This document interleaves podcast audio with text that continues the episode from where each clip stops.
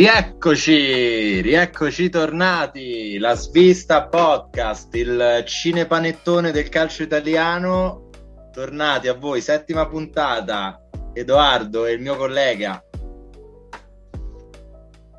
Gabriele, scusate, piccolo intoppo. Un, un, piccolo intoppo iniziale, il, quello che abbiamo definito Una la scorsa puntata. Esatto, abbiamo definito il Massimo Ghini della cronaca calcistica internazionale. Un bentornato, finiti i- le secon- tutte le seconde giornate de- degli europei. Siamo noi, come al solito, abbiamo detto la scorsa puntata, ci togliamo dalla bocca una partita per registrare le nostre puntate. Oggi ci, ci perderemo il Belgio che gioca contro la, la Finlandia, tra l'altro fischiatissimo allo stadio perché non ha ancora segnato al momento, stanno 0-0. E, e l'altra è Russia-Danimarca, sta vincendo la Danimarca, ma non, non andrei, non andrei troppo nel dettaglio. Come la va? Tu come la vai intanto? Allora, tra l'altro non mi ricordo perché mh, ovviamente siamo amici, quindi ci siamo visti l'Italia insieme. Avevamo detto qualcosa da sostituire a Ghini De Sica, non mi ricordo, l'avevi detto tu, avevamo detto qualcosa, qualche commento da introdurre, ricordi?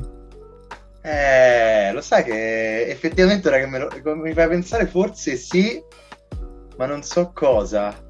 Non saprei sinceramente. Cioè, comunque il paragone di Ghini De Sica, De Ghini e Sica non è male. Non so. No, no, assolutamente, assolutamente. Non mi ricordo però, vabbè, eh, purtroppo anche questa è TV Verità, quindi come vedete niente è preparato. Proprio No, sì, assolutamente.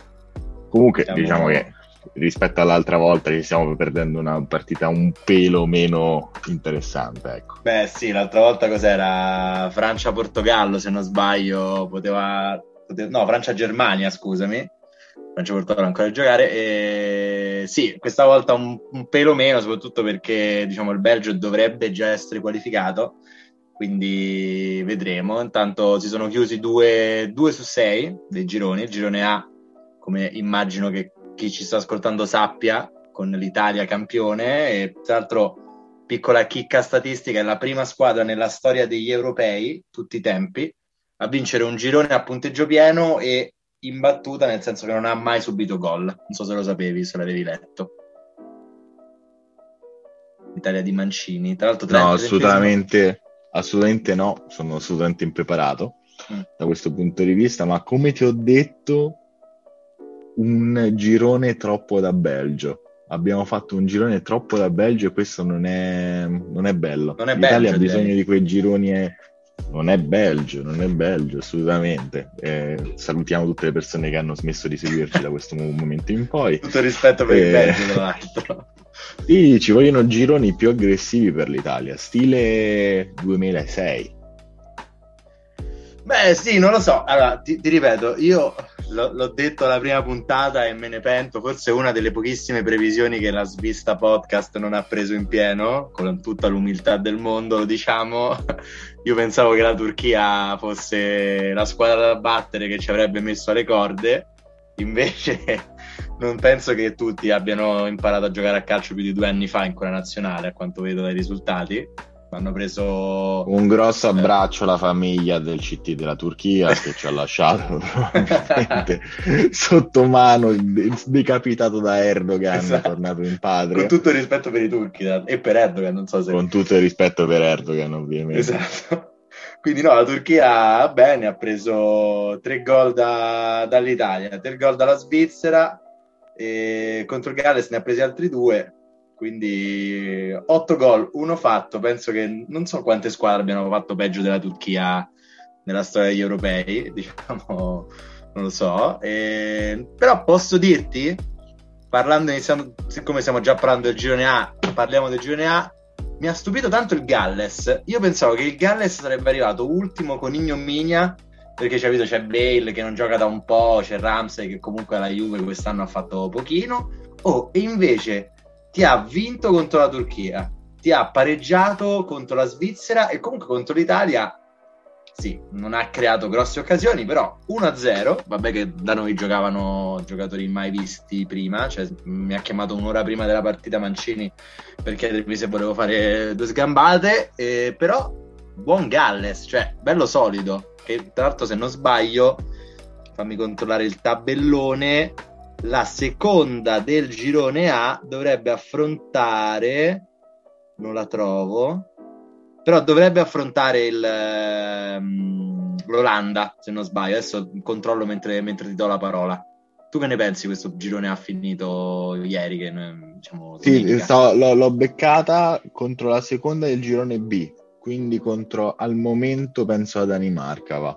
Ah, non contro la prima, ok. È il quinto ottavo di finale nel tuo, nel tuo... Tra l'altro avremmo, saremmo potuti andare tranquillamente perché, detto chiaramente, arrivando secondi avremmo affrontato la Danimarca, l'Olanda e e poi una tra, vabbè, mh, poi avremmo avuto tipo la Spagna o queste cose qua, cioè, o Inghilterra, diciamo che ci sarebbe andata molto, molto, molto meglio. Comunque, mm, devo dirti, io sicuramente avevo sbagliato tantissimo sulla Turchia, oppure se tutti i presagi erano favorevoli, dato che aveva fatto un, uh, un paio di stagioni ormai, penso, di preparazione tra qualificazione e non a grandissimi livelli secondo me mh, ha sbagliato proprio approccio, non so cosa dirti, non, non ho idea, non ho idea. O i giocatori sono arrivati troppo spompati, sai, eh, pure tanti dell'Hill che comunque probabilmente hanno, hanno dato tutto, giocatori che casomai appunto hanno delle partite contate e non si sono riusciti a, forse anche dei Mirals, tu ci pensi di titolare comunque sempre un po' acciaccato con la Juve, non, non, me lo spiego, ti giuro non me lo spiego, quindi sto dicendo cose un po' a caso. Però Ecco, io ancora meno mi aspettavo questo Galles ed era per quel motivo che tra l'altro pensavo pure che l'Italia potesse avere veramente grosse difficoltà a qualificarsi proprio, perché secondo me, tra l'altro se la Svizzera avesse giocato come il Galles contro di noi, secondo me saremmo andati in difficoltà, come siamo andati in difficoltà, semi difficoltà col Galles, come hai detto tu, non, era, non avevamo la, la formazione tipo, pure se poi il centrocampo era comunque un signor centrocampo, e, ehm, però, secondo me, ecco, se la Svizzera avesse giocato contro il Galles, com- scusami, come il Galles, eh, saremmo andati un po' più in difficoltà, perché comunque l'Italia possiamo dire che ha vinto 1-0 e il Galles ha avuto una grandissima occasione con Bale, chiara, e noi diciamo, secondo me, non tantissima in più di quella che abbiamo sfruttato.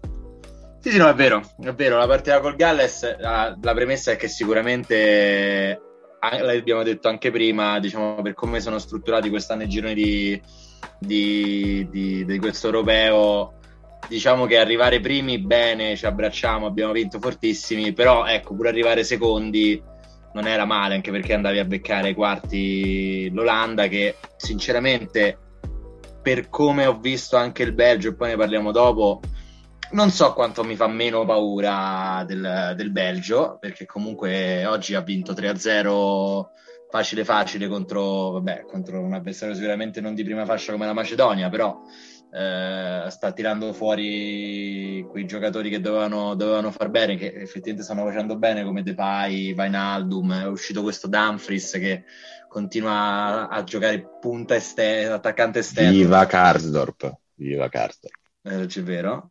E... Per, esatto, quindi abbiamo giocato contro il Galles, tante riserve, magari con la testa metti caso che perdiamo, arriviamo secondi nel girone matematici, perché comunque eravamo già qualificati di diritto come primi e secondi, e ci andiamo a fare un, uh, un quarto di finale con una squadra che non è l'Olanda, con una squadra che non è il Belgio, scusami, che comunque ci deve arrivare ai quarti, però ecco, Uh, un'Italia un po' forse un po' più sorniona rispetto alle altre partite. Le altre partite ho visto, mi ricordo, un, un pressing eh, a centrocampo asfissiante, soprattutto perché magari uh, appunto, la partita andava vinta per forza. Questa volta un po' meno. Rimane comunque il fatto che non mi ricordo più di tre occasioni in tre partite in cui abbiamo rischiato di, di, di prendere gol contro sicuramente non squadre fortissime, però ecco, Mm, adesso non voglio fare quello che si sente troppo ottimista, però secondo me arriviamo agli ottavi avendo dato la sensazione che possiamo giocarci, cioè, mentre altre, in altre situazioni, anche l'anno in cui abbiamo vinto il mondiale nel 2006, siamo arrivati agli ottavi un po' così, sai, come squadra molto difensiva che non rischia troppo la giocata. Quest'anno secondo me arriviamo agli ottavi come una eh, scusami, scusami, ri- ripeti quello che hai detto. Non Non? Cosa avevo detto? siamo arrivati agli ottavi nel 2006 come squadra molto difensiva che non Che non attaccava tanto, che non creava no, grosse no, occasioni. no, no, no, non hai detto questo. Cosa avevo Che detto? non Che non? Non lo so, non mi, non mi Scu- ricordo. scusami, che non tu sei stato deviato mentalmente. Che non Che non, non lo so, dammi la mano. che non rischia La giocata. Ah, certo. Guarda, lui è imbarazzante, non voglio nemmeno... Eh, ragazzi, potete hashtag Edoardo Comito. Beh, io- io del 2006 come Bernardeschi. Come Bernardeschi, esatto. No, vabbè, no. Comunque, diciamo che quest'anno quello il concetto che volevo dire è che arrivi- siamo arrivati agli ottavi come una squadra che non solo ha vinto, ma soprattutto per quanto mi riguarda ha convinto tanto sia dal piano, sul piano del- dell'intensità sia sul piano del gioco, perché alla fine eh, sono risultati abbastanza no, ah, proprio, lascia perdere come che sono finite 3-0, 3-0, 1-0, ma sono proprio prove di forza, cioè gli avversari non hanno mai dato l'impressione di poter creare qualcosa, mentre la Francia contro l'Ungheria ha rischiato anche di perdere la partita, noi questa sensazione non l'abbiamo mai data, quindi secondo me arriviamo proprio nella testa degli avversari molto bene a questi ottavi di finale.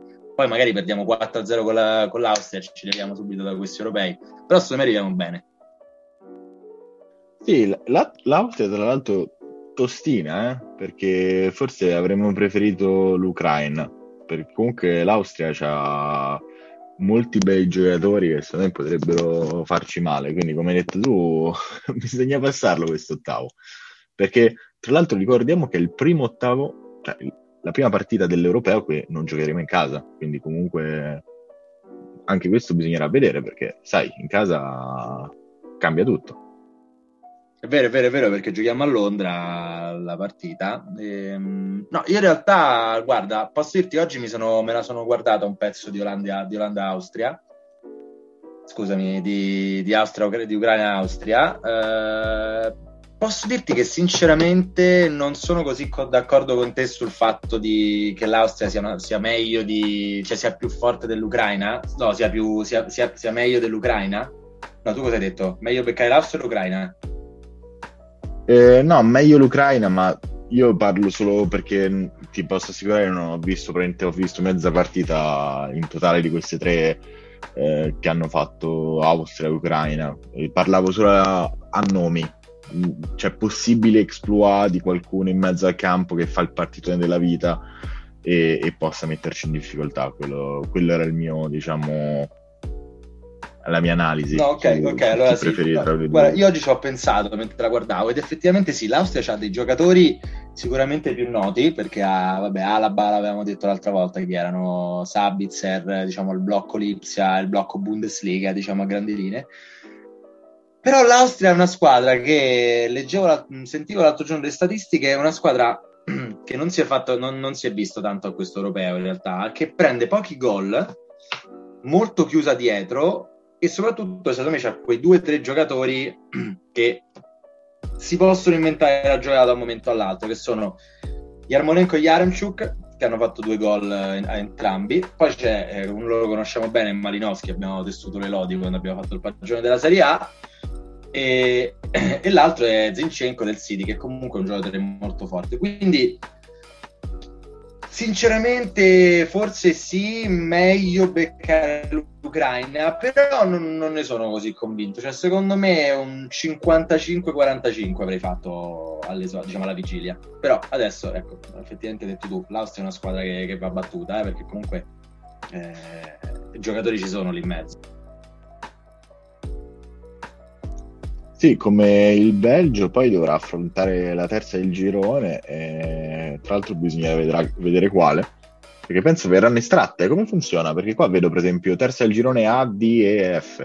Eh, sì, no, perché mh, non so sinceramente come funziona con le terze del girone, eh, anche perché non, chiaramente eh, la classifica finale delle terze si farà quando finiranno i gironi, quindi mar- mercoledì. E mh, non so sinceramente come, come le estrarranno, però ecco, è pur vero che eh, il Belgio si beccherà una terza, che comunque se vai a vederti le classifiche al momento potenzialmente terza potrebbe arrivare persino una Spagna, eh? anche una Croazia. Cioè, comunque le terze non sono. No, male, no, puoi beccare Croazia, Spagna e Portogallo al momento. Esatto, al momento sono queste. C'è pure l'Ucraina, c'è la Svizzera che diciamo che a quattro punti io la darei quasi matematicamente come una delle migliori, delle migliori terze, eh, perché non, non, credo che a quattro punti non, non si sia una delle migliori. E quindi sì, bisognerà vedere chi, chi arriverà terzo.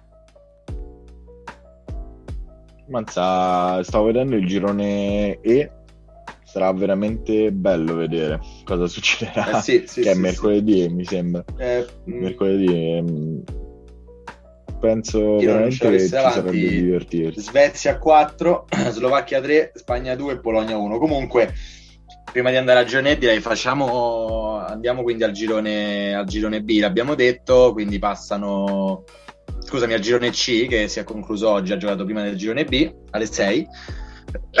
Scusate, passe, eh, passano quindi Olanda a punteggio pieno a 9, l'Austria è il nostro avversario, l'Ucraina arrivata terza a 3 punti, qua bisogna vedere perché a meno uno di differenza reti se effettivamente passerà come miglior terza e poi solo applausi per la Macedonia del Nord che comunque ha fatto la, lo sapevamo che avrebbe fatto la sua comparsata qui a questo europeo, tanto cuore, ma chiaramente non era una squadra così attrezzata per, per arrivare, secondo me, nemmeno fra le migliori terze. Non so poi tu se hai qualche commento sulla Macedonia, però se no passerei al girone No, di, di, direi che possiamo risparmiare tempo, però con grande rispetto per la madre Macedonia. Sì, eh anche perché mo che estate è buonissima, dai, ci metti un po' di ciliegie, basta, non parlo più. Salutiamo l'altra parte di ascoltatori che, ci che lasceranno. che ha smesso di ascoltarci. Vabbè, dai, girone B, ti faccio subito, ti inizio subito con una critica al Belgio. Perché mi sono visto un'ora di Danimarca-Belgio, eh, quella che hanno giocato venerdì se non sbaglio, no scusami, giovedì, se non, giovedì dovrebbero aver giocato, giovedì scorso, con la Danimarca che ha dominato sul Belgio ampiamente per un'ora, trovando il gol subito dopo due minuti con Poulsen e li hanno massacrati, non sono mai arrivati praticamente in, in porta i belgi.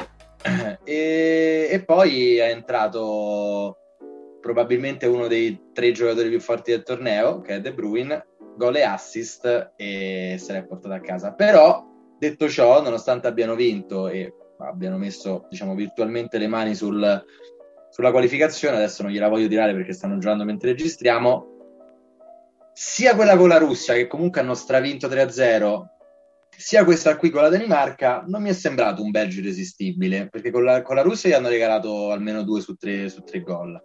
Contro la Danimarca tanta sofferenza, a me non è piaciuta, però è pur vero che quando giochi con De Bruyne, Hazard e Lukaku, ecco, forse ti puoi permettere anche un po' di distrazioni. Sì, forse per la prima volta in carriera è l'altro fratello Hazard che fa più paura del, eh, del suo fratellino, o fratellone, penso fratellone. Sì, sì, fratellone. E, ehm, esatto, il Belgio è sempre questo è, è la stessa squadra da anni. Ehm, è, possiamo dire un'Austria o comunque un, sì, un'Austria un po' più cresciuta, no? Anzi, un bel po' più cresciuta, nel senso che ha tutti i, tutti i giocatori buoni e poi delle superstar atomiche. Perché purtroppo per loro sono prettamente in attacco, quindi nessuno in difesa. E, e, questo fa sì che, come hai detto te, basta che uno dei dei tre che hanno lì davanti in grana ed è finita per tutti. Esatto, sì, sì, ma infatti è andata esattamente così. Eh, adesso bisognerà vedere come, come proseguirà, diciamo, premettendo che mi aspetto che passi questo, questo girone.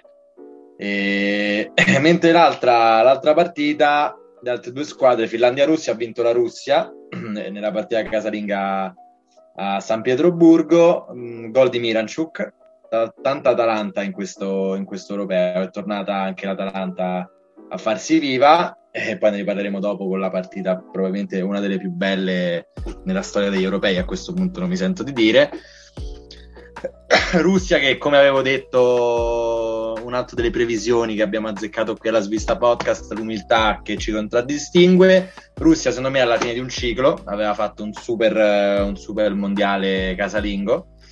E arrivando se non sbaglio ai quarti o in semifinale, adesso non mi ricordo, battendo la Spagna, ha finito chiaramente un ciclo. La Russia, potrebbe ricominciare immediatamente quello nuovo anche se manca mancano quei, quei, giocatori diciamo storici, fratelli Berezinski e eh, Kerzakov, grande attaccante della Russia. Ci vorrà un po' di tempo per rivedere quella Russia, diciamo, anche bella, bella tignosa, bella intensa, bella cattiva che, che abbiamo visto negli ultimi 6-7 anni, secondo me. Sì, diciamo non sono particolarmente esperto di, di calcio russo e di giocatori russi, quindi eh, concordo con te più per eh, deficit mio. No, no, vabbè, ma a noi ci piace così. non so se, se, vuoi, se, vuoi, aggiungere qualcosa sul Belgio, anche se abbiamo detto tanto, vogliamo passare a, all'analisi del girone D, anche perché non l'abbiamo detto oggi, ma seconda parte, tanto mercato, eh, tante news. Sì, esatto, abbiamo gli ultimi dieci minuti perché questa volta faremo 30 minuti su, sull'europeo e poi 30 minuti di mercato perché comunque non abbiamo analizzato tante cose, anche Sarri eh, non abbiamo analizzato nelle nostre ultime uscite, quindi vero, vero. Eh, avremo bisogno di un po' più di tempo. Comunque sì, girone D che per il momento appunto piccolo recap alla seconda gi- giornata mh, giocata abbiamo Repubblica Ceca 4, Inghilterra 4, Croazia e Scozia 1. Cosa interessante è che si affrontano le 2 ad 1 e le 2 a 4 Quindi eh, sarà interessante perché anche quelle 2 a 1 possono, possono, mettere in difficoltà, pure se penso che entrambe abbiano perso rispettivamente contro Repubblica Ceca ed Inghilterra. E, e quindi no, sto dicendo una cavolata, scusate, hanno pareggiato sì, e hanno pareggiato tutte e due, esatto. Esatto, quindi anche lì è un girone comunque ancora tutto incerto. Volevo chiederti, proprio adesso sto facendo domande un po' più specifiche senza analizzare un po' troppo questo. Come vedi la partita di... tra Repubblica Ceca ed Inghilterra?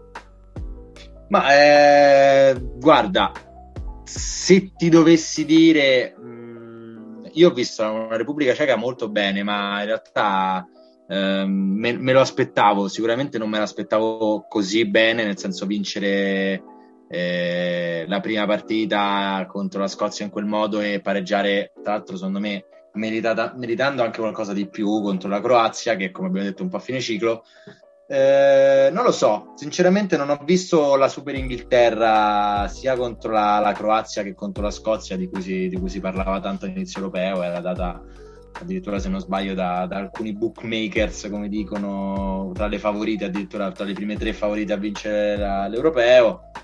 Mm, non è ancora secondo me l'Inghilterra da, da campionato europeo da, da, vincitrice del campionato europeo.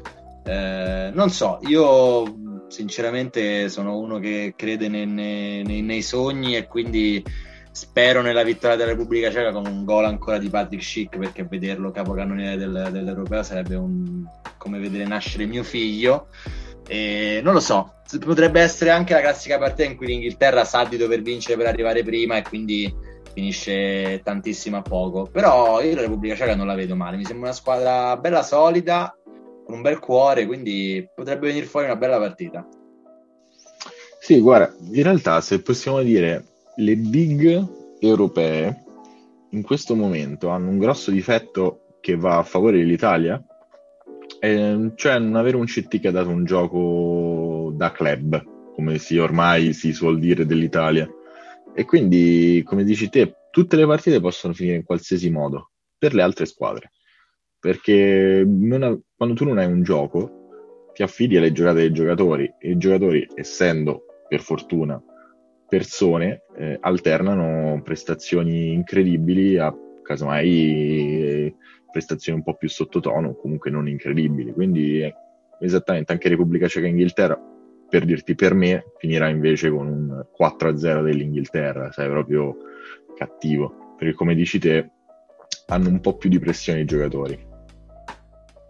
Guarda, io posso dirti che mi sono trovato ampiamente d'accordo con quello che hai detto tu sulla, su diciamo, lo stile che danno gli allenatori, perché effettivamente adesso ripensando, ripensandoci, guardando la partita del Belgio, eh, mi ricordo proprio di aver pensato questi fanno tutta la, tutti la stessa partita, ossia giocata singola sperando che entri il passaggio filtrante, beh, che, che, entri il dribbling, tutti, tutti diciamo ognuno per sé.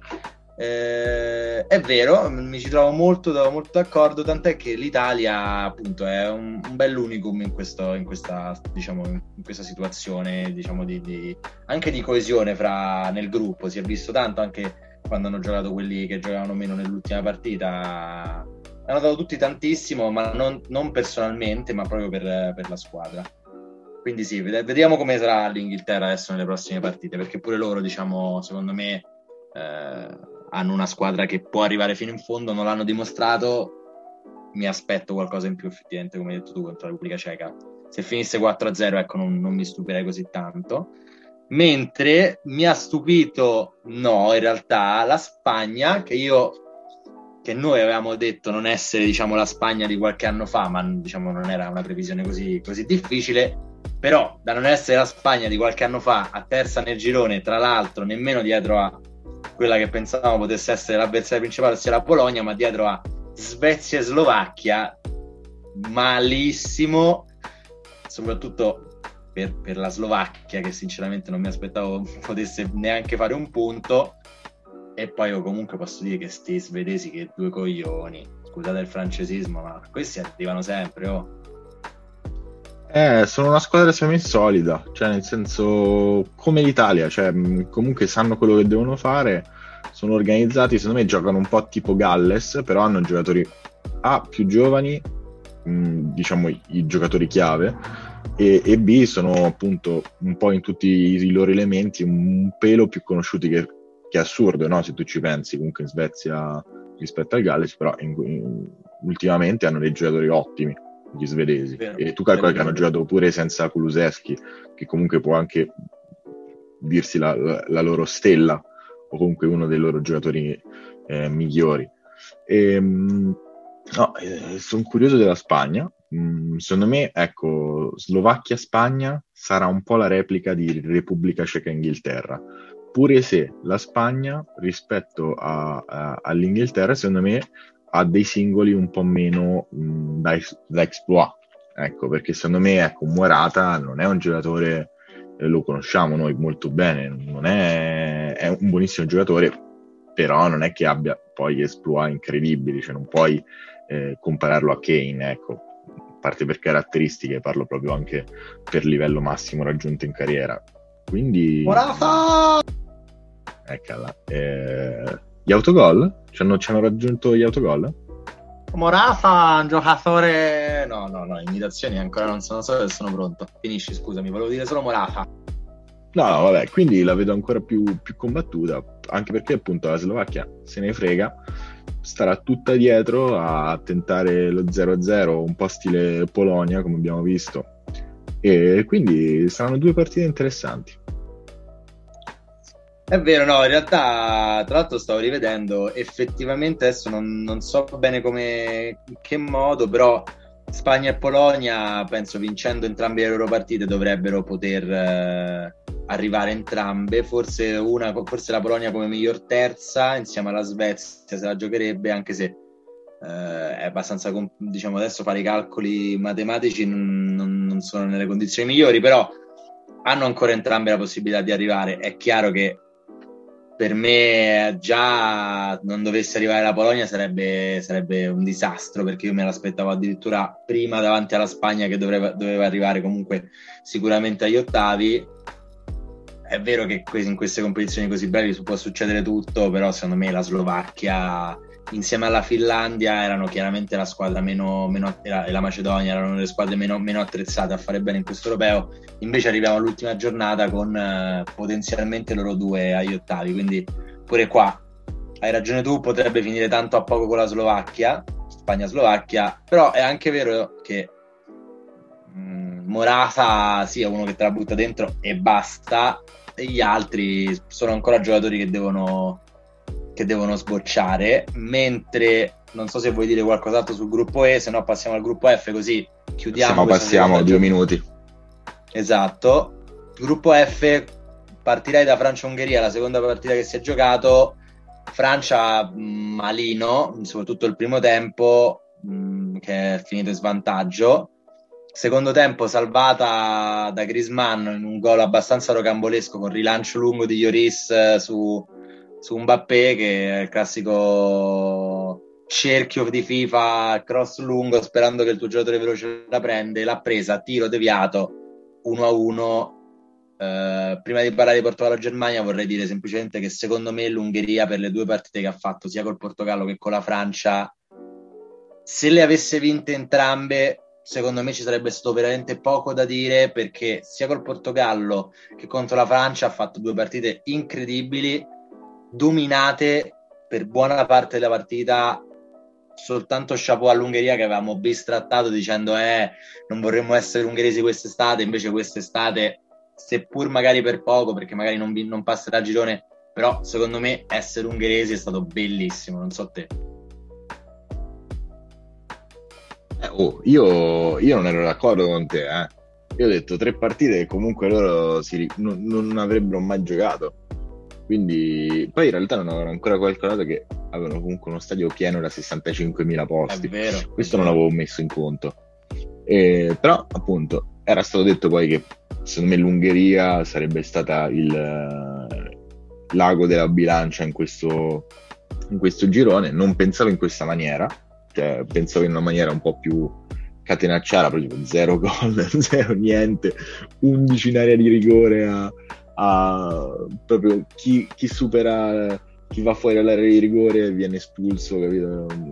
Cambio tattico subito, invece no, appunto probabilmente questa cosa di avere lo stadio pieno e soprattutto anche per le altre squadre giocare in uno stadio pieno dove tutti ti vengono contro non è sicuramente semplice dopo comunque un anno e mezzo di lockdown. Sì, sì, ma infatti è stato bellissimo vedere le partite del, dell'Ungheria, mentre è stato bellissimo sicuramente vedersi Portogallo-Germania partita sicuramente dei gironi, la partita più bella dei gironi.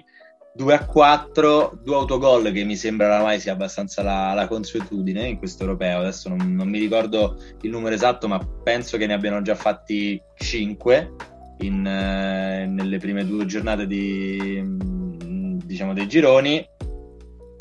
Grande Germania, l'avevamo detto alla scorsa, non sapevamo perché fosse criticato e lui che chiaramente a questo punto sente la svista podcast ha fatto la partita della vita, migliore in campo, assist, gol, gli hanno annullato uno in fuorigioco, correva da una parte all'altra il trenino, Robin Gosens, chiaramente affissionato della svista podcast. Appena faremo del merchandising sarà il primo a cui manderemo la maglietta. Eh, esatto, Robin, noi, noi crediamo in te. Eh, giocatore che ormai se me mancherà veramente poco, questione di giorni o appunto un paio di settimane prima che lasci l'Atalanta, perché secondo me è un giocatore da... Per quanto l'Atalanta appunto sia una realtà incredibile, però appunto sicuramente un giocatore da 4-5 milioni di stipendio a stagione che dubito l'Atalanta voglia, voglia dargli eh, un giocatore da Bayern Monaco. Secondo me quella sarà la... Poi non penso che il problema del Bayern forse è che la sinistra non è Davis e, e non giocano col 3-5-2, quindi forse un po' così. Però se fossi per dirti anche il, il Chelsea ci penserei bene. Eh. Eh no, sono, cioè, ne, nelle grandissime squadre, me, a prescindere dal modulo con cui giochi, è chiaro che se giochi con la difesa a 3, Gosens è proprio la ciliegina sulla torta, però oh, imbarazzante, non l'hanno mai tenuto. Cioè, io ho visto la partita, ha, ha giocato pure un'ora, tra l'altro non mi ricordo chi ha detto è eh, troppo facile correre per mezz'ora, forse Cross. Müller, Müller, Müller l'aveva detto. Esatto. esatto. Tra l'altro mentre parliamo ha segnato Lukaku. Ehm, eh, partita incredibile, cioè non lo, non lo, prendevano mai. Ha fatto un gol, tra l'altro volando in aria, staccando di testa è rimasto fermo da almeno 10 secondi in aria. In aria. E grande Germania, Portogallo secondo me ha fatto una buona partita, vittima di due autogol eh, dei suoi, di Ruben Diaz, miglior giocatore della Premier League eh, dell'anno, mi spiegherete poi bene io sono abbastanza contrario a queste cose e, e Guerrero autogol io l'ho visto comunque relativamente bene il Portogallo però si è rivista la Germania che mi aspettavo di, di vedere anche contro la Francia contro la Francia è stata veramente troppo passiva invece questa volta si è vista una, una Germania più Germania che mi aspettavo sinceramente già la scorsa partita ma io in realtà l'avevo vista bene anche contro la Francia, eh. poi in realtà pure se uno va a vedere X goal, che per eh, chi non è pratico di queste cose sono gli expected goals, quindi delle statistiche fatte con un, uh, con un modello matematico che a seconda della pericolosità dei tiri uh, va a capire quant'è la percentuale di poter fare gol, quindi teoricamente va a vedere quante azioni pericolose hai fatto. In realtà in vantaggio c'era il... Um, la Germania. Quindi in realtà non, non, non, diciamo una cavolata nel dire che in quella partita, ecco, non, non, vanno calcolati solo gli expected goals, però comunque non è stata del tutto uh, passiva. Quindi in realtà sì, mh, sicuramente forse le, le, le, sue caratteristiche si sposano un po' meglio con quello che è il Portogallo al momento, quindi anche i fisici dei giocatori si incastrano un po' meglio e questo sarà interessante vedere eh, Portogallo-Francia da questo punto di vista, perché secondo me mm, sono due squadre abbastanza simili come, come giocatori o caratteristiche di giocatori, quindi mm, ti puoi veramente aspettare di tutto, anche se secondo me la Francia con il problema che, che ha questi giocatori incredibili c'è poco da fare. Sì, sì, no, anche perché poi questo è il classico giorno in cui voglio, si vuole sapere tutti chi sarà effettivamente ad, ad uscire fra queste big. E tra l'altro c'è all'ultima c'è anche Ungheria-Germania. Metti caso che l'Ungheria ci fa un regalo e ci fa uscire tedeschi ai gironi e arriva migliore terza. Potrebbe essere come una coppa anticipata. Non sarebbe male per niente vedere arrivare la, l'Ungheria terza, però ecco, mi sembra molto difficile, hai ragione tu Beh, Francia-Portogallo sarà, sarà, una grande partita. Mi aspetto, non mi aspetto un 2 a 4 stra, diciamo, eh, scoppiettante, però mi aspetto una partita comunque, comunque bella in cui vedremo chi, chi, effettivamente poi alla fine strapperà l'ultimo pass per, per gli ottavi. Eh, detto ciò, abbiamo visto tutti i gironi fino al gruppo F, la seconda giornata non abbiamo fatto grosse previsioni, ma meglio così perché non vogliamo inimicarci nessuno, soprattutto se si chiama Robin Gosens e soprattutto se si chiama Trenino Karsdorp. Quindi non so se sei d'accordo, prenderei, mi prenderei una breve pausa e poi calciomercato, che abbiamo un po' di cose da dire sul calciomercato. Dai DJ, spara sto disco.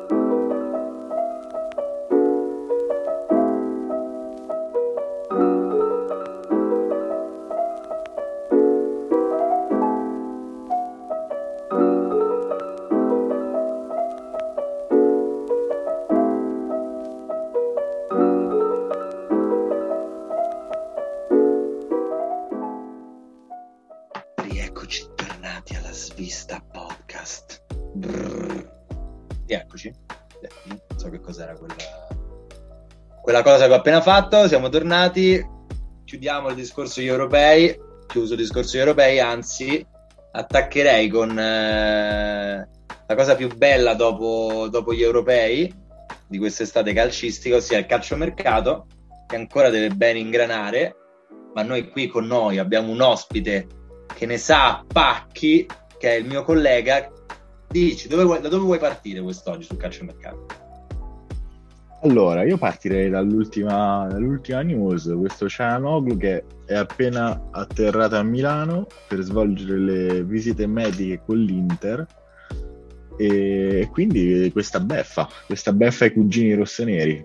Eh, diciamo che quest'estate è complesso essere milanista, eh? a parte il riscatto di Tomori abbiamo, hanno perso Donnarumma a zero e Cialanoglu a zero Secondo te, secondo me sicuramente fa più male Donnarumma, anche se fosse andato in qualsiasi altra squadra, è andato al PSG, oggi ha fatto le visite mediche a Roma con, col PSG. però Cialanoglu ai rivali dell'Inter così a zero, pure quello mica, mica non fa male. Tu che ne pensi? Pe- peggio Donnarumma o peggio Cialanoglu? Allora, eh, detto chiaramente, io lo sai che penso, penso Cialanoglu e ti dico pure il motivo, perché Donnarumma sono stati abbastanza fortunati a spendere solo 12 milioni per uh, Magagnan, adesso non so se la pronuncia è quella giusta, il mio in francese è un po' arrugginito, eh, da Lille. Comunque sì, è vero, non è un Donnarumma, però si preannuncia essere comunque un solidissimo portiere, quindi almeno un po' meno. Ecco, potrebbe far piangere un po' di più le casse rossonere la perdita di Cianoglu e quindi andare a prendere uno un po' più forte in quella parte del campo dove comunque a parer mio un 20-30 milioni partono per un giocatore che comunque non sai se sarà al suo livello. Pure se, e questo ci tengo a precisarlo, a me non piace Cianoglu. Quindi anche secondo me i 6 milioni che gli daranno, 5 più 1 di bonus, l'Inter sono esagerati, però sono frutto di una, di una eh, di una società, come abbiamo visto pure con la Juve, quando si trova in difficoltà economica, quello è l'unico modo per, per, per portare gente che secondo loro è adatta. È vero, è vero. Tra l'altro, guarda, io, io, in realtà diciamo, non sono troppo d'accordo sul fatto che abbia fatto più male Cialanoglu perché comunque parliamo di un giocatore che al Milan eh, ha fatto bene l'ultimo anno e mezzo, ma perché ha fatto bene tutto il Milan, mentre diciamo che nel pre-Pioli secondo me aveva lasciato un po' di, di amaro in bocca, non aveva diciamo, dato quell'impatto che ci si aspettava.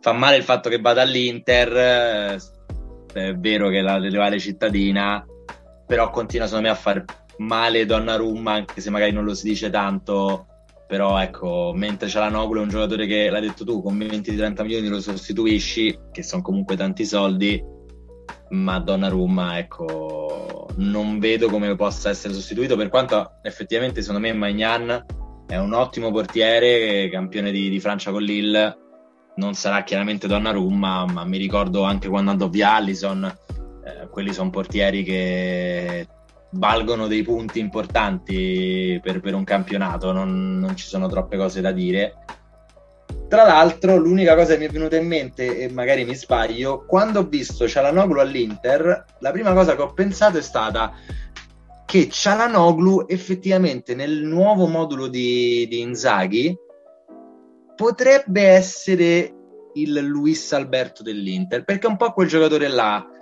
bei assist, bei, diciamo un trequartista trasformato in mezzala, che ti mette quei palloni filtranti per un Lukaku, potrebbe essere un, un colpo anche molto intelligente considerando chi è il nuovo allenatore dell'Inter. No, no, sì, poi questo è il commento un po' che si fa unanime, no? Eh, questo confronto tra il lupo Alberto, che noi conosciamo benissimo, e, e Cianoglu. Detto chiaramente, mh, a me non piace molto questa politica di, di alzare così tanto i costi, gli stipendi, mh, è molto rischiosa, molto rischiosa per un giocatore appunto eh, così. Mm, ho detto sì, mh, mm, a parer mio la cosa un po' che mi lascia perplesso del giornalismo italiano è come trattano Paolo Maldini, che per quanto sia stato un incredibile calciatore che tutti stimiamo, come direttore tecnico a parer mio non sta facendo affatto bene perché arrivare al 21 di giugno avendo perso 100 milioni forse qualcosina in più. non mi sembra, ecco, oltre che hai perso più o meno il 50% dei giocatori chiave di questa stagione, non mi sembra un, comportamento da, da, direttore sportivo di primo rilievo, ecco. Ci tenevo a precisarlo perché secondo me non so perché i giornali non, non so, eh, però non, non vanno molto a fondo in questa storia. Ma non lo so, poi quando, ma, quando, ci sono dei mancati rinnovi non credo che la colpa sia soltanto di un, o se vogliamo chiamarla colpa, non, non credo che si possa dare il, diciamo, non si possa puntare il dito soltanto contro una persona. È pur vero che mentre sulla parte, diciamo, di Donnarumma avevi uno dei giocatori più forti del pianeta nel suo ruolo e un procuratore che conosciamo bene come Raiola col quale trattare, diciamo, è, è difficile il giusto anzi è molto difficile. Eh, Cialanoglu sì, secondo me si poteva gestire meglio, anche perché era già da un po' che faceva bene al Milan, un giocatore che ti dava tanto, soprattutto nell'ottica di giocarti la Champions League. È uno che non, non sono certo che l'abbiano, sono quasi, penso che l'abbia giocata già con l'Everkusen quando stava lì. Quindi era uno che in una squadra in cui pochi hanno giocato la Champions, diciamo escluso Ibra, eh, veramente in pochi l'hanno fatta, ti poteva dare una mano anche dal punto di vista della personalità vedremo come, come, si aggiusterà poi adesso il Milan. È chiaro che l'abbiamo detto, adesso parliamo di, di, di altri nomi, però il mercato è un po'. È ancora, non è ancora bello attivo come ce lo si aspetta di solito in, in assenza di una, di una, competizione europea. Quindi... Sì, comunque io, io, ci tengo a precisare che appunto io ho due visioni, cioè io penso di sapere perché si è comportato così il Milan e secondo me so dove è sbagliato, cioè nel senso, non per essere ovviamente concettualmente, ma per me un buon direttore sportivo, Edo, rispondendoti al fattore che secondo te i rinnovi non, non ci sono, come hai detto bene, puoi farli prima. Se vedi che non c'è l'accordo, li vendi. Perché comunque potevi tranquillamente venderli la scorsa estate, è vero, facendoci poco perché erano in scadenza, però comunque per delle casse di una società come il Milan è importante non perdere le persone a zero e, e comunque ricominciare il ciclo. E, um, a parer mio invece come si è comportato il Milan è um, non hanno voluto discutere i rinnovi finché non è finita la stagione perché probabilmente il fattore Champions era rilevante per, uh, per i rinnovi la cosa che mi lascia un po' di... cioè quindi probabilmente dicevano con la Champions possiamo permetterci tot, senza Champions possiamo permetterci tot, ehm, però ecco non mi spiego allora il rinnovo di Ibra, detto chiaramente, cioè per me è fuori di testa dare 7 milioni e mezzo a Ibra ehm, e casomai non dare 500 mila euro in più a Cianoglu togli il fatto che poi uno possa essere più utile dell'altro. Cioè, Nogli comunque un giocatore, un asset proprio aziendale che poi ti puoi rivendere tranquillamente l'estate stessa. Ma lo so, qua poi il discorso su Ibra è molto più ampio. Cioè, Ibra ti ha chiaramente non da solo, però con, con, con la personalità che ha ti ha riportato ti ha riportato il Milan diciamo in alto in Italia e quindi io credo che il rinnovo di Ibra fosse necessario per dare l'idea, ok, continuiamo su questa strada. È vero. No, eh... secondo me sì, però deve essere poi parallelo ad altri rinnovi di giocatori. Sì, sì, no, esatto. Comunque la squadra, la squadra andava mantenuta. Ti ripeto, non, non, so bene dove stanno le colpe. Mm, io personalmente sono d'accordo, non sono un grande estimatore nemmeno io di Cialanoglu, però è, è indubbio che abbia fatto molto bene non so da quanto è iniziata la trattativa per il rinnovo, se c'è mai stata prima di adesso.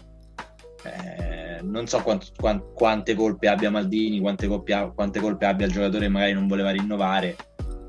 Non lo so, non lo so. Poi per andare all'Inter, che sì, campione d'Italia, però l'avrei capito di più l'anno scorso andare all'Inter. Quest'anno che sembra un po' un Inter che, nonostante sia ancora la squadra da battere, abbia fatto un passo indietro eh, importante, soprattutto perché dovrà vendere qualcuno quindi vedremo, vedremo. Diciamo che al momento però non ha veduto nessuno. Eh. Quindi per il momento, nessuno, si, si, preannuncia comunque un mercato anche per l'Inter un po' di indebolimento, però secondo me con Cianoglu eh, alla fine i cugini milanisti hanno fatto un, un, grande favore perché è vero che 6 milioni senza decreto di crescita sono tanti soldi, eh? sono tanti soldi.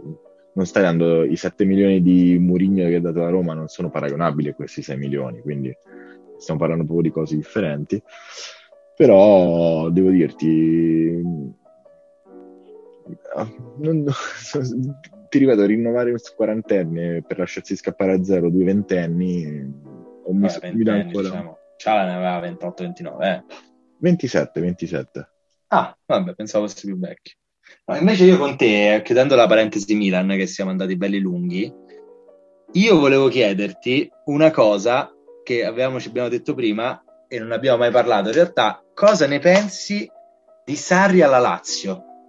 Che me lo chiedono tutti i miei amici laziali. Cosa ne pensi di Sarri alla Lazio? Eh, a me è impaurito. So che ai laziali che ci ascolteranno questa cosa farà piacere, però io fino all'ultimo ho pensato speriamo che non ci vada, perché diventa una mina vagante eh, al momento le due romane, le due squadre romane, eh, sono le due mine vaganti del campionato, perché più o meno degli altri sappiamo cosa aspettarci, perché Spalletti è già un, un allenatore un po' più quadrato, che gioca un po' già simile rispetto a questo Napoli. Agnelli lo conosciamo, eh, scusami, ehm, eh, come puttana Maiahada, come cazzo si chiama? Allegri, Allegri, Allegri lo conosciamo. la morata! E, e anche gli altri. Quelli che mi fanno appunto un po' più paura, ma sia in senso positivo che negativo, sono Sarri e José Mourinho, che secondo me potrebbero veramente rivoluzionare e far fare il salto di qualità, come affossare definitivamente queste due squadre. Eh? Quindi sicuramente ecco, l'unica cosa a favore della Roma è che il gioco di Mourinho è un po' più adattabile, mentre quello di Sarri ha bisogno un po' più di tempo. E ehm, Sarri ha pure bisogno di determinati giocatori, difesa a 4, quindi tornare alla difesa a 4 dopo che si è, si è stati 5 anni eh, con la difesa a 3 per quanto riguarda la Lazio. Eh, non, sappiamo che la Lazio non è che compra tante persone, quindi ci baseremo più o meno sui giocatori che, che ha adesso la Lazio e in un 4-3-3 di Sarri diventa difficile anche eh, capire chi possa giocare insieme a Immobile davanti. È vero, eh, guarda, io partirei proprio da quest'ultimo punto, nel senso che la Lazio è stata brava e fortunata negli ultimi anni a dover comprare giocatori per fare sempre lo stesso modulo, quindi quel, quel famoso 3-5-2 di, di, di Inzaghi, quindi effettivamente non ha veri e propri terzini di ruolo, forse è l'unico che fare giocare terzino di quelli che, che hanno nella, in rosa e Marusic effettivamente che eh, ha fatto anche il difensore centrale, quindi magari rispetto a un Lazzari è più difensore, però va comprato uno a sinistra come terzino. Eh, vanno comprati due esterni d'attacco perché effettivamente, a meno veramente di non far giocare Lazzari alla, alla Caiona a destra, a sinistra non, eh, non mi vengono in mente troppi nomi. Eh, un altro centrocampista, un altro mediano forse andrebbe comprato perché Luis Alberto, sì, mezzala ci può stare, però forse se ne parlava addirittura di un Luis Alberto regista alla Giorginio, ma mh, mm, non lo so. Eh, questa è l'unica. La, la premessa è che mh, mm, sono due allenatori effettivamente che scombussolano un po' i piani, eh, perché sono due che hanno vinto, due nomoni altisonanti per motivi diversi, ma comunque altisonanti. Mm, forse sì, il calcio di Mourinho è più pratico, nel senso che tra virgolette chiunque lo può giocare perché non ha bisogno di grossi automatismi, è un calcio fatto di eh, diciamo, squadre chiuse dietro e ripartenze, comunque non ci sono grosse, grosse meccaniche ta- tattiche di gioco mentre quello di Sari, l'hai detto tu, è una, una, roba che ha bisogno di tempo, l'abbiamo visto con la Juve, comunque, comunque ha vinto lo scudetto, ma si è visto il calcio di Sarri un po' a sprazzi rispetto a quello che si vedeva a Napoli. Sono veramente curioso perché voglio vedere, soprattutto anche con la cosa della Salernitana, no? che adesso è arrivata in Serie A, come gestirà questo calcio mercato Lotito in generale, cosa proverà a dare a Sarri, perché la premessa del fatto che Mourinho è arrivato a Roma con delle, con delle promesse da parte della dirigenza, io credo che più o meno pure Sarri si sia fatto promettere qualcosa dallo Tito, perché diciamo, mi, sembra, mi sembra uno intanto abbastanza per malosetto Sarri e non penso che arrivi a Roma la Lazio senza, qualche, qualche garanzia di, di giocatore. Questo, credo, credo che se lo siano detti e qualcuno arriverà. Magari non arriverà un grande top player come non penso che arriverà alla Roma. Oggi si parlava di, se vogliamo chiudere con questo nome, con Sergio Ramos alla Roma, però qualcuno alla Lazio arriverà e sono quasi certo di questa cosa perché un po' di soldi vanno spesi. Sembra tra l'altro che Di Marzio adesso poi tra un'oretta annuncerà qualcosa su Isai quindi potremmo ecco, preannunciare qualcosa con Isai che poi mi sembra come abbiamo detto naturalmente che possa essere il terzino titolare della, della Lazio visto sia che conosce Sarri sia che, che ha parametro 0 e, e, sia che la Lazio appunto abbiamo detto non ha terzini di ruolo al momento e Isai può giocare sia a destra che a sinistra quindi molto molto molto utile. Io l'avrei preso la Roma per dirti. Quindi eh, super d'accordo. E sì, allora partiamo, parliamo di Roma, parliamo di Roma, che sicuramente possiamo dedicarci un, un pochettino a, a quest'ultima, con questa notizia di questo eh, giornalista americano che tra l'altro è stato candidato pure a, ai Emmy Awards come miglior giornalista o non mi ricordo. Il premio Pulitzer, una cosa del genere. Sì, comunque non è ecco, uno scemo, ecco questo volevo dire, che ha dato per fatto Sergio Ramos alla Roma. Mm, adesso non vorrei riprendere tra l'altro comunque ha detto proprio che lavorerà con, con Mourinho la cosa che tra l'altro mi chiedo io da, da vice allenatore, perché potrebbe pure starci visto, visto il, l'età. Mm, io non so, te cosa ne pensi di questa cosa? Ma allora, guarda, io Sergio Ramos lo odio come persona perché mi ricordo proprio come se fosse successo ieri il fallo in finale di Champions a, a Salah che lo, abbat- lo aveva battuto e infortunato tra l'altro rischia, facendogli rischiare anche la, la partecipazione al mondiale con l'Egitto. Eh, ha avuto problemi negli ultimi anni, un po' fisici, come vari giocatori del Real, eh, però non è neanche così tanto giovane oramai perché penso che abbia 34-35 anni però comunque Sergio Ramos, cioè lo stesso discorso che farei un po' per Ibra al Milan, è uno di quei giocatori che per personalità, per eh, esperienza, per eh, diciamo per palmarès anche eh, non, non, possono non gasarti, cioè arriva a Roma un giocatore che ha vinto di tutto e proprio tutto, eh, quindi mh, mm, sarebbe, sarebbe, divertente anche se non credo che avremmo, prenderemmo il difensore il Sergio Ramos, ma nemmeno di tre anni fa, sicuramente in fase calante la sua carriera. Però a quanto pare lui con Mourinho aveva un ottimo rapporto al, al Real. Non lo so, sarebbe divertente comunque vedere, vedere un giocatore del genere alla Roma. Come è divertente per me vedere Mourinho sulla panchina cioè, non lo so, eh, vedere Sergio Ramos con la maglietta della Roma comunque è, un, è uno di quei piccoli sogni, no? Che dici quando, quando vedi una partita dici, eh, se ci avessimo avuto Sergio Ramos, mo forse ce lo puoi avere, quindi mi caserebbe non poco. Allora, l'unico, ehm, parlando proprio un po' più seriamente no, del, dell'affare, no? Perché ehm, adesso non abbiamo, secondo me appunto, come hai detto tu, parlandone proprio, se ci fossero le condizioni, ottimo, perché anche, si sposerebbe anche bene con la notizia dell'interessamento dell'Everton per Smalling, quindi alla fine liberi un, uh, uno slot, oltre che 3 milioni e 8 mi sembra prenda Smalling, che comunque fanno brodo, no? Perché quest'anno comunque hai pagato uno stipendio senza mai averlo, più un minimo di, ci dovrebbero dare minimo 11 milioni di euro, visto l'ammortamento di Smalling, quindi mettendo entrambi, tutti e due, secondo me riesce a fare un biennale interessante per, per Ramos. Ramos che però aveva una proposta del, tra, tra l'altro l'ha detto lui, eh, quindi è tutto ufficiale, aveva una proposta del, um, del Real a scadenza, che poi lui voleva accettare ma era scadenza e quindi non lo sapeva.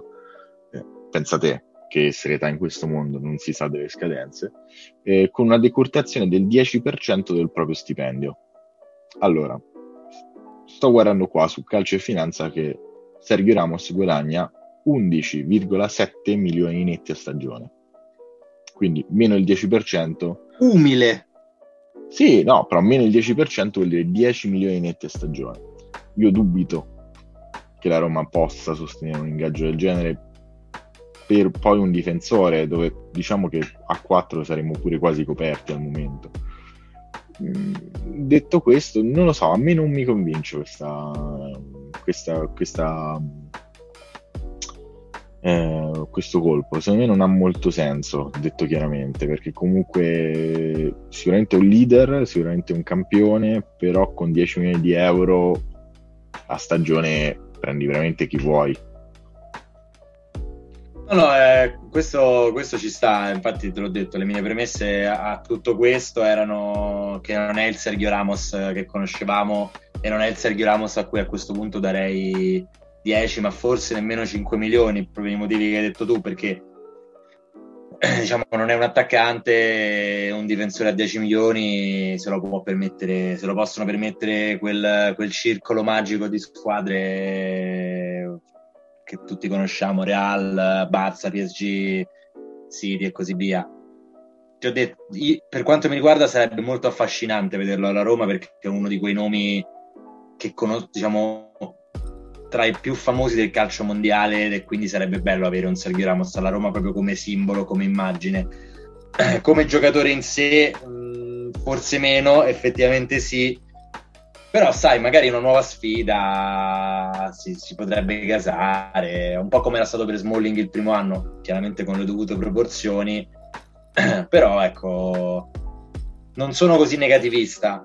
Penso che potrebbe essere molto, molto affascinante. Non so quanto potrebbe far bene sul campo, però ecco, Murigno Sergio Ramos eh, comunque avrebbe quel, quell'alone di stiamo costruendo una squadra che punta anche sui campioni, magari vecchi campioni, ma giocatori di un certo calibro. Non lo so, non lo so, poi è fantacalcio ancora. Quello non è fantacalcio, è Ciaca che invece ti ho mandato no, il video del, del, riassunto della partita di Ciaca contro, contro il, um, la Turchia. E cazzo, cioè secondo me ha fatto un bel europeo. secondo me ha fatto un grandissimo europeo. Nessuno ne parla ma ha fatto un grandissimo europeo non spicca all'occhio cioè, non, non, è un giocatore che risalta pure se non, ha preso un palo della Madonna eh, stile Bernardeschi tra l'altro però ehm, secondo me è ottimo cioè, nel senso, ecco, lui sarebbe un colpo a genio perché 2,5 milioni di euro netti a stagione col decreto crescita ti costa meno di Gonzalo Villara. Ma è vero, tu mi dici che non risalta con quei capelli biondi, lo vedi ovunque.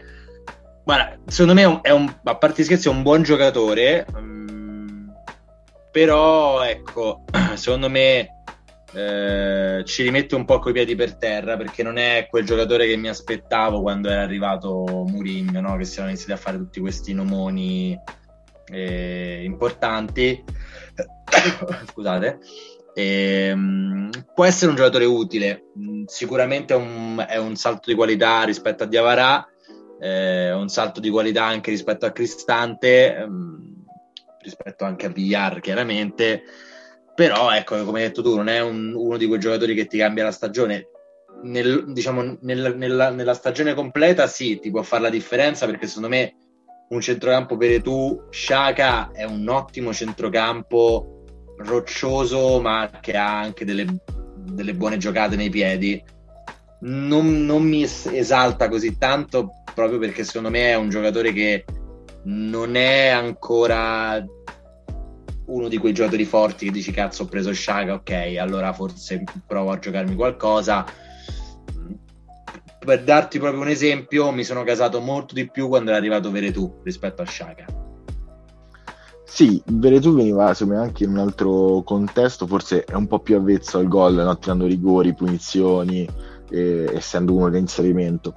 Quello che secondo me la gente non, non calcola è che se tu comunque hai Veretù secondo me è un ottimo giocatore e forse lui, appunto lo terrei assolutamente perché comunque un giocatore ti fa 10 gol è vero che la maggior parte su, su rigore che comunque devi saperli tirare ma comunque si inserisce bene, ha un bel calcio, ti ha fatto a volte l'esterno destro, ti fa l'esterno sinistro, fa quello che vuoi, instancabile e tra l'altro come abbiamo parlato in altre live su Twitch, quando ancora facciamo live su Twitch, eh, in realtà non si infortuna così spesso, è stato un caso questo infortunio di un mese più eh, questa stagione, probabilmente dato dal fatto che correndo proprio così tanto per indole calcistica, queste due stagioni una dietro l'altra hanno fatto il loro effetto purtroppo.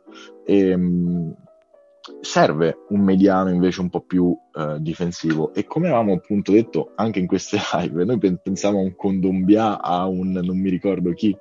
Sono questi i giocatori comunque servono. Il mediano che sta davanti a difesa difficilmente poi risalta e tra l'altro difficilmente uno lo conosce e, e ne apprezza le, le giocate ecco. No, no, è vero, è vero, ma da questo punto di vista è una cosa innegabile, a meno che veramente non prendi Cantè, ma um, non lo, puoi, non lo può, penso non lo possa prendere nessuno. Uh, ti ho detto, sono, sono, comunque contento, un buon giocatore, esperienza uh, anche a livello proprio di nazionale, europea col, con l'Arsenal, quindi Vedremo, vedremo. Ti ripeto, secondo me va, va comprato ancora qualcun altro perché il mercato non è, non è finito qua né per noi né per, né per tutte le altre. Eh, mi immagino anche la, l'Inter che deve vendere, la Juve che deve, che deve, deve sfoltire un po' la rosa. Si parlava di, di, di Bala all'Atletico Madrid, eh, la Lazio deve comprare tanto, l'Inter ancora deve muovere i giocatori che ci stanno dentro la Fiorentina che ha cambiato, che sta ancora cercando allenatore perché Gattuso se n'è andato dopo nemmeno un mese. Eh, quindi il mercato secondo me deve ancora bello partire. Il fatto di aver preso subito Sciaca è, è, positivo perché quantomeno inizi subito a mettere diciamo, Murigno nell'ordine delle idee di che giocatori avrà. Vedremo, vedremo, vedremo, vedremo. Vedremo come giocherà questo Sciaca. Come hai detto tu, non, non risalterà troppo. Vabbè, di tutto questo tanto potremo, ma risaltare non troppo comunque è una cosa giusta, eh, ti ripeto, è, è, il, è, il ruolo che richiede quello, è il ruolo. Che... Sì, sì, sì. Quindi a parer mio dove ci dovrebbero sorprendere un po' di più è sulla punta. Eh, è quello l'unico ruolo, perché poi tornando a Nick Zagnolo, cioè gli altri, da una parte Nick Zagnolo, dall'altra c'hai Pellegrini e poi c'è Mkhitaryan a sinistra eh, con il Sharawi comunque diventa difficile poi trovare sostituti eh, con, con, contro l'altro le tasche della Roma. Veramente se ne va Smalling e allora il colpaccio in difesa ci sta, eh, un, un, portiere ci sta e, un, e, un, e una punta dove, ecco, forse della punta mi aspetto tanto perché secondo me è quello veramente che è mancata a Roma eh, da ormai troppi anni, perché forse l'ultimo è stato il Geco eh, di, di, Spalletti, però diciamo affiancato da un Dream Team incredibile, quindi sì, sì, me, deve arrivare no. quello il portiere anche. Sì, secondo me punta e portiere hai fatto diciamo una squadra insieme a Ciaca ovviamente, hai fatto insomma, una squadra interessante e poi vedi chi vendi in piazzi possibilmente con meglio. Allora, io penso che la nostra oretta fatto, e 5 esatto. l'abbiamo sempre fatta. Vi chiediamo, tra l'altro, quando, quando, ci ascolterete, se ci ascolterete, di dirci magari quali sono i vostri colpacci di mercato che vorreste nelle vostre squadre, perché abbiamo... Diciamo, potete una, iscriverci su Instagram. Potete iscriverci su Instagram, un pubblico eterogeneo, se volete anche vogliamo parlare di qualcosa in particolare, scriveteci su Instagram, adesso inizieremo anche un po' il nostro lavoro di per il nostro grafico finalmente ci farà il, eh, il piacere di farci il nostro logo. Inizieremo e, e niente, siamo arrivati anche oggi alla fine. Non so se vuoi aggiungere qualcosa. Spazio alla musica. Spazio alla musica, ragazzi. A presto, alla prossima. Un saluto dalla Svista Podcast.